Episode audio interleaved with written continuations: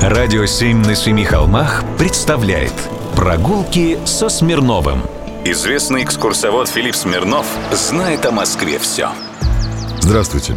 Хитрость города берет.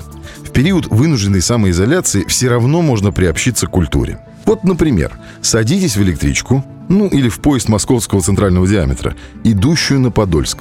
По дороге обратите внимание на павильон станции Царицына-Дачная. Он будет с правой руки по ходу движения. Последней четверти 19 века и до революции в Царицыно и в сопредельном Бирюлево дач было пруд пруди. Естественно, добираться до них надо было с комфортом.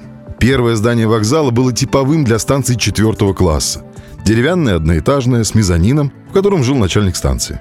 Для заправки паровозов водой к нижнему пруду протянули водопровод и установили водокачальную машину.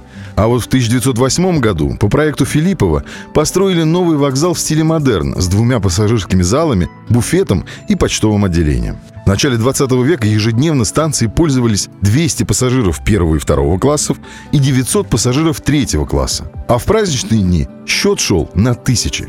Местность вокруг станции с тех пор, как была построена Курская железная дорога, изобиловала дачами. При станционных поселках общее число дач доходило до тысячи, а дачников, проживавших в них летом, до 15 тысяч человек. Такое положение дел сказалось на станционном названии. 1 января 1904 года ее переименовали в Царицыно-Дачная. С этим названием станция просуществовала до 1960 года, когда ее территория со всеми окружающими поселками оказалась в черте Москвы. Тогда станции вернули изначальное имя – Царицыно.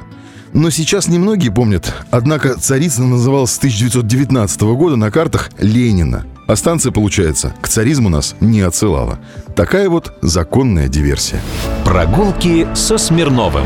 Читайте на сайте radio7.ru. Слушайте каждые пятницу, субботу и воскресенье в эфире «Радио 7» на Семи холмах. И совершайте прогулки по Москве с Филиппом Смирновым, не выходя из дома, с проектом «Москва с тобой».